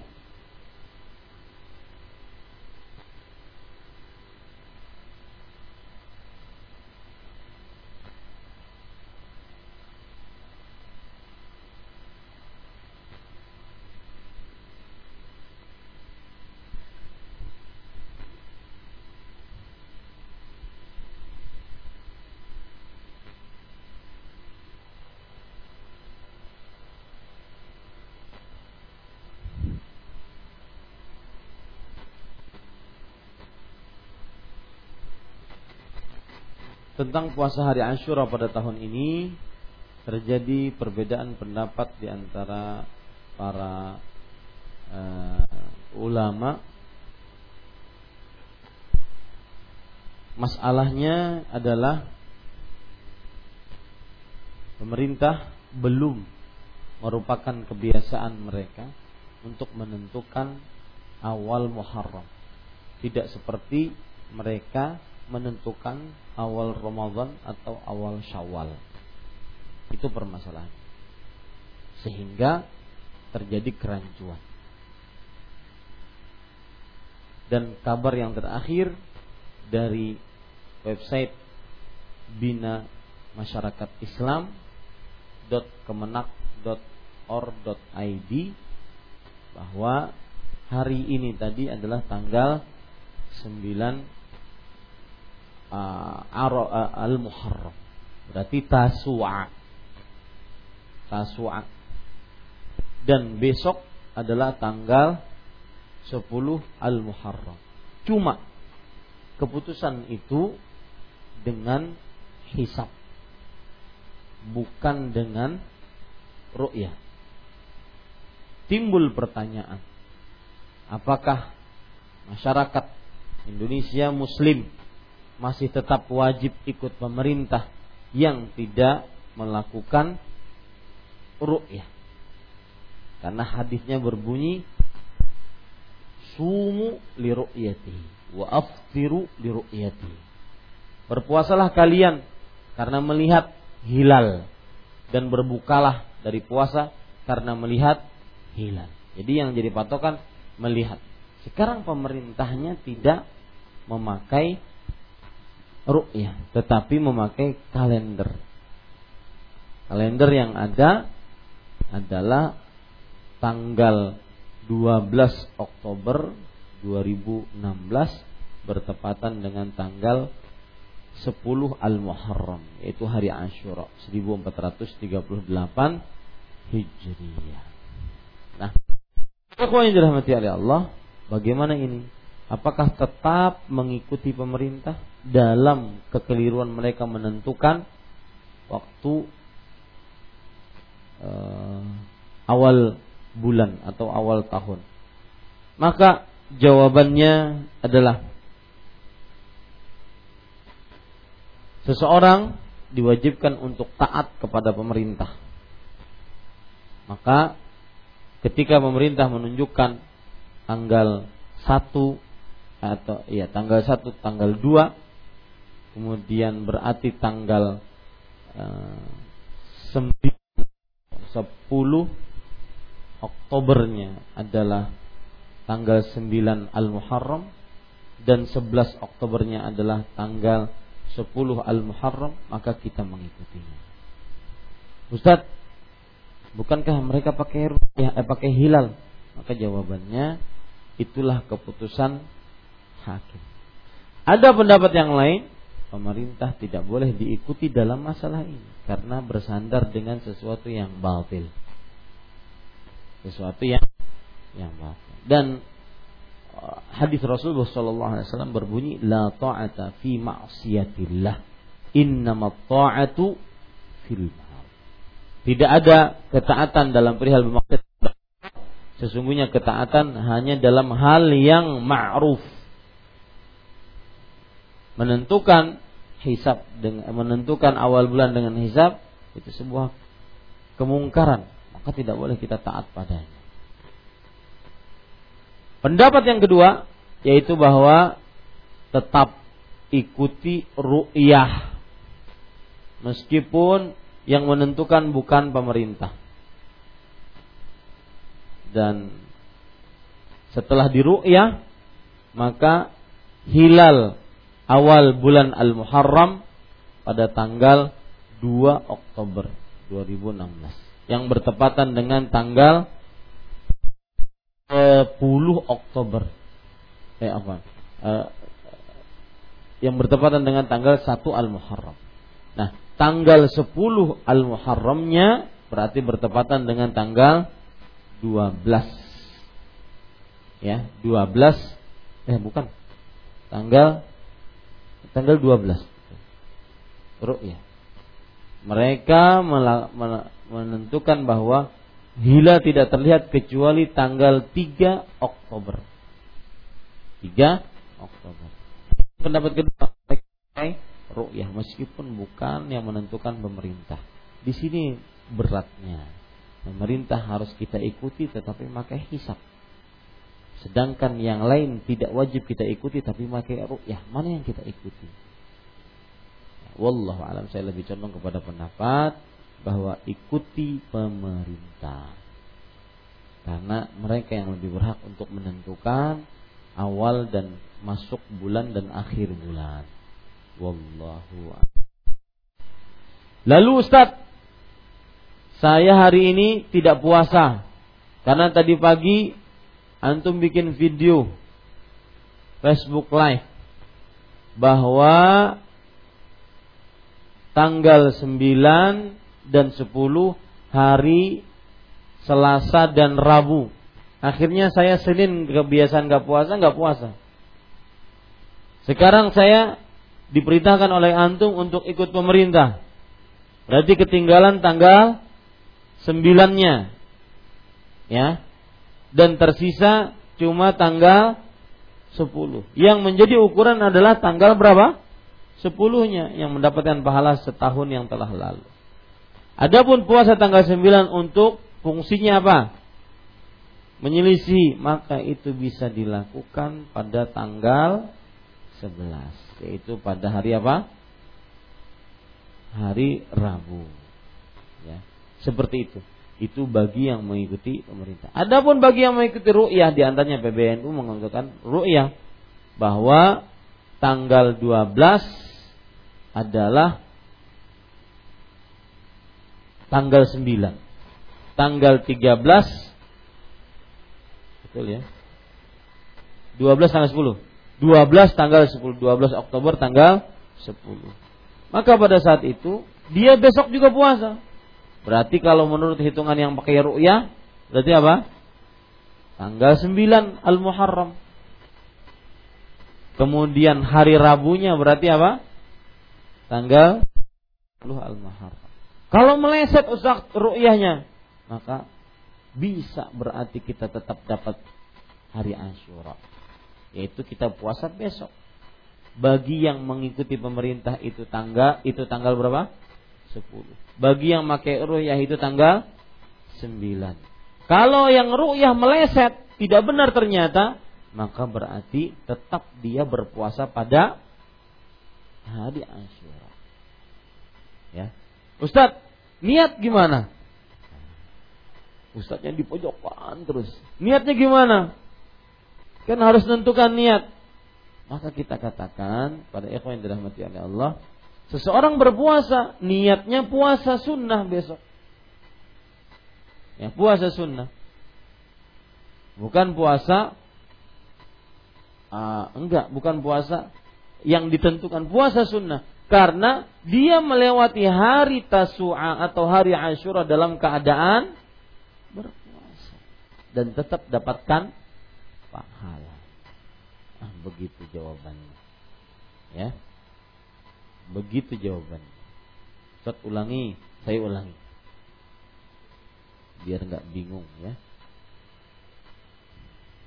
Yang ikut kalender siapa angkat tangan? Ikut kalender, ya. Berarti tadi sudah puasa Asyura. Besok Asyura. Itu sesuai dengan keputusan siapa? Pemerintah. Selesai urusan Anda. Selesai. Ya. Selesai. Baik. Kalaupun pemerintahnya meleset, mereka tetap dapat. Kenapa? Karena oh enggak, mereka enggak dapat. Kalau pemerintah meleset, mereka tetap dapat enggak? Hah? lepas. Nah, ini bahaya.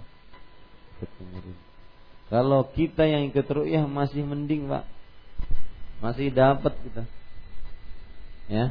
Yang ikut pemerintah dia tanggal 9 hari ini. Besok tanggal 10. Kalau seandainya besok tanggal 9 antum besoknya selanjutnya nggak puasa, maka berarti nggak dapat a kecuali besoknya lagi puasa. Oh kalau begitu besok ayo puasa lagi lusa gitu berarti lusa. Paham ini? Ya. Adapun yang mengikuti ru'yah, maka mereka hari ini nggak puasa. Meskipun Senin mungkin karena bukan kebiasaannya, karena ada satu dan lain hal nggak puasa. Karena mereka mereka nganggap masih tanggal 8 Muharram. Mau puasanya hari Selasa. Ya, hari Selasa. Itu berarti tanggal berapa Muharram? 9 menurut ru'yah. Hari Rabu tanggal berapa Muharram? 10 menurut ru'yah. Nah, kalau seandainya pendapat kedua ini meleset juga, mereka masih dapat kemungkinan Asyura. Paham ya? Begitu. Niatannya gimana? niat puasa sun begitu Allahu a'lam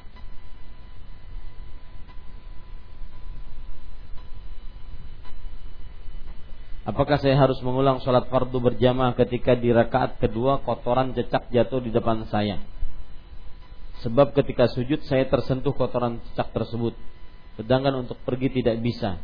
Sebab saya di sab kedua. Di belakang ada jamaah lain. Maka yang pertama, kalau seandainya tidak bisa dia hilangkan, maka pada saat itu batal sholatnya. Kenapa? Atau lebih tepatnya tidak sah sholatnya. Kenapa? Karena dia sholat dalam keadaan memakai pakaian yang terkena ya. Kemudian eh, sedangkan untuk pergi tidak bisa. Ini keliru. Sab kedua, dia ingin keluar, ada sab ketiga. Ingin keluar lagi, ada sab keempat. Ya, maka salah. Keluar saja. Keluar entah dari samping, entah dari langsung dari depan atau ke belakang. Tidak mengapa. Wallahu a'lam. Bagaimana hukum bagi laki-laki yang sholat memakai celana panjang yang ketat yang kadang terlihat jelas lekuk-lekuk bagian tubuhnya?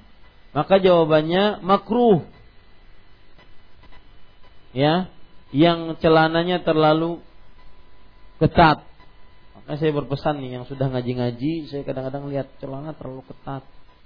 Dibesarkan agar ya betul kan? Celananya dilebarkan gitu. Dilebarkan agar ketika sujud tidak terlihat lekuk tubuhnya, terutama e, bentuk kemaluannya. Wallahu a'lam. Bagaimana cara menetapkan arah kiblat sholat ketika kita dalam perjalanan memakai kapal laut? Maka jawabannya lihat semampunya dan berusaha semampunya. Ya, dan tidak mungkin kita dampar dulu baru nanya, eh kiblat di mana? Oh, kemudian ke laut lagi. Ini nggak mungkin. Ya. Maka pada saat itu sesuai dengan kemampuan kita lihat matahari di mana, kira-kira arah timur mana, arah barat mana. Allahu a'lam. Nah, kalau di tengah laut kita tahu timur barat, kira-kira kita menghadap mana? Ada jawabannya dalam hadis yang sudah kita pelajari.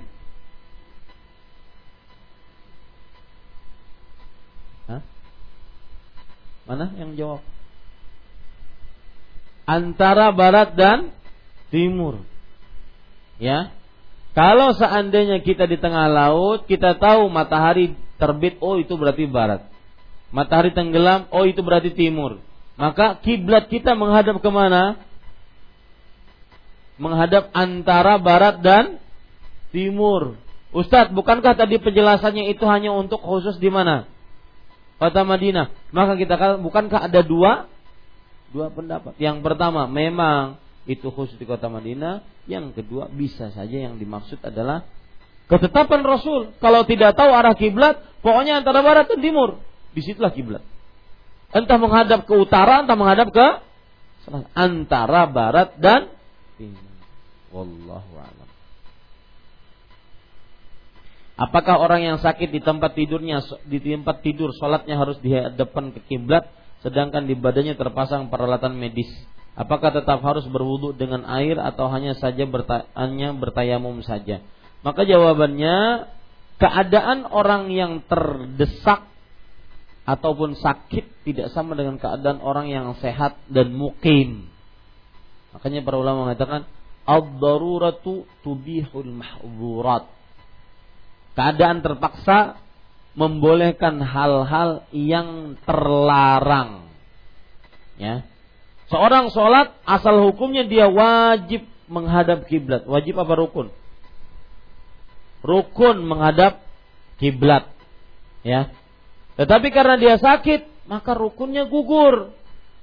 Karena dia sakit. Rasulullah SAW bersabda, "Sallu qa'iman, fa illam tastati' fa qa'idan, fa illam tastati' fa ala jambin." Salatlah dalam keadaan berdiri, kalau tidak sanggup salat dalam keadaan duduk, kalau tidak sanggup salat dalam keadaan berbaring. Berbaring tentunya tidak menghadap kiblat.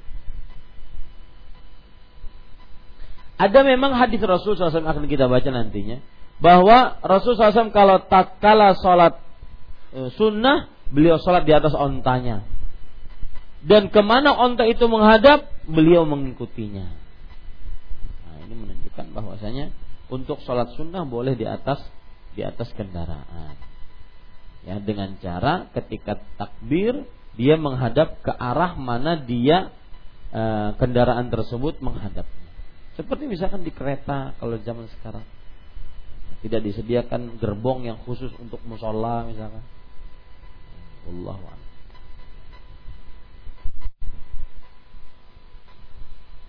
Apakah orang yang sakit seperti harus berwudu air atau hanya bertayamum saja? Dilihat, dilihat dia mampu menahan air atau tidak. Kalau seandainya bertambah penyakitnya, maka tidak diperkenankan dia untuk memakai air dan gantilah penggantinya itu tayamum.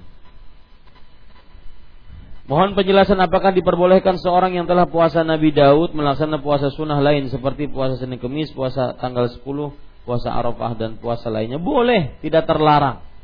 Cuma pengaturannya nanti terjadi khilaf di antara ulama. Misalkan saya kita ambil pendapat ru'yah ya kita menganggap bahwa Rabu depan tanggal 10 al orang ini bertepatan dengan buka puasa Daud. Kan puasa Daud itu sehari tidak, sehari tidak, sehari tidak. Gitu ya. Nah, tanggal 10 Al-Muharram hari Rabu bertepatan pada tahun ini hari Rabu, dia hari Kamisnya puasa, otomat eh, eh apa? hari Selasanya dia puasa, otomatis Rabunya dia harusnya apa? Berbuka. Tapi kok dia puasa? Karena puasa apa? Ashura. Puasa Ashura. Maka apakah merusak merusak uh, puasa Daudnya? Maka jawabannya tidak. Ya. Lalu hitungannya gimana? Hitungannya gimana? Maka Selasa dia puasa, eh Selasa dia berbuka, aturan Rabu dia berpuasa. Ya. Kemudian nanti dia buka lagi Kamis, puasa lagi Jumat. Nah, sekarang dia dapati dirinya itu berbuka, tidak puasa. Aturan apa? Eh, dia dapati dirinya itu berpuasa. Aturan apa? berbuka. Maka kita katakan puasa aja tanggal 10 Al-Muharram.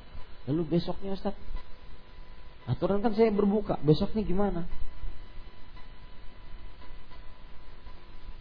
Paham maksud saya enggak? Ya. Hari Rabu dia aturan untuk puasa puasa Daud itu buka. Hari Rabu buka. Betul? Paham sampai sini? Baik.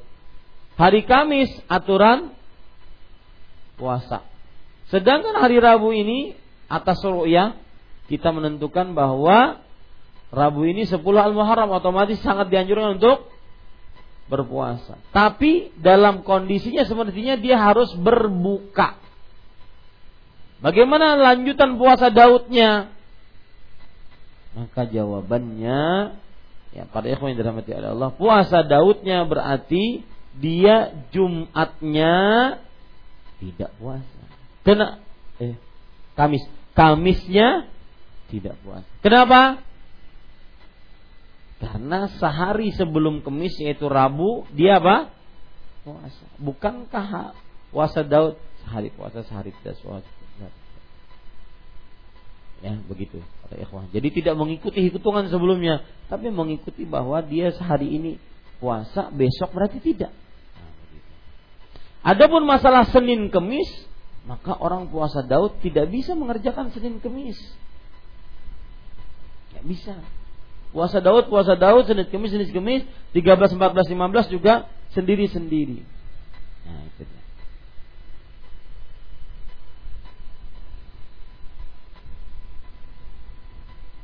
Wanita yang panjang gamisnya pas seukuran mata kaki saja.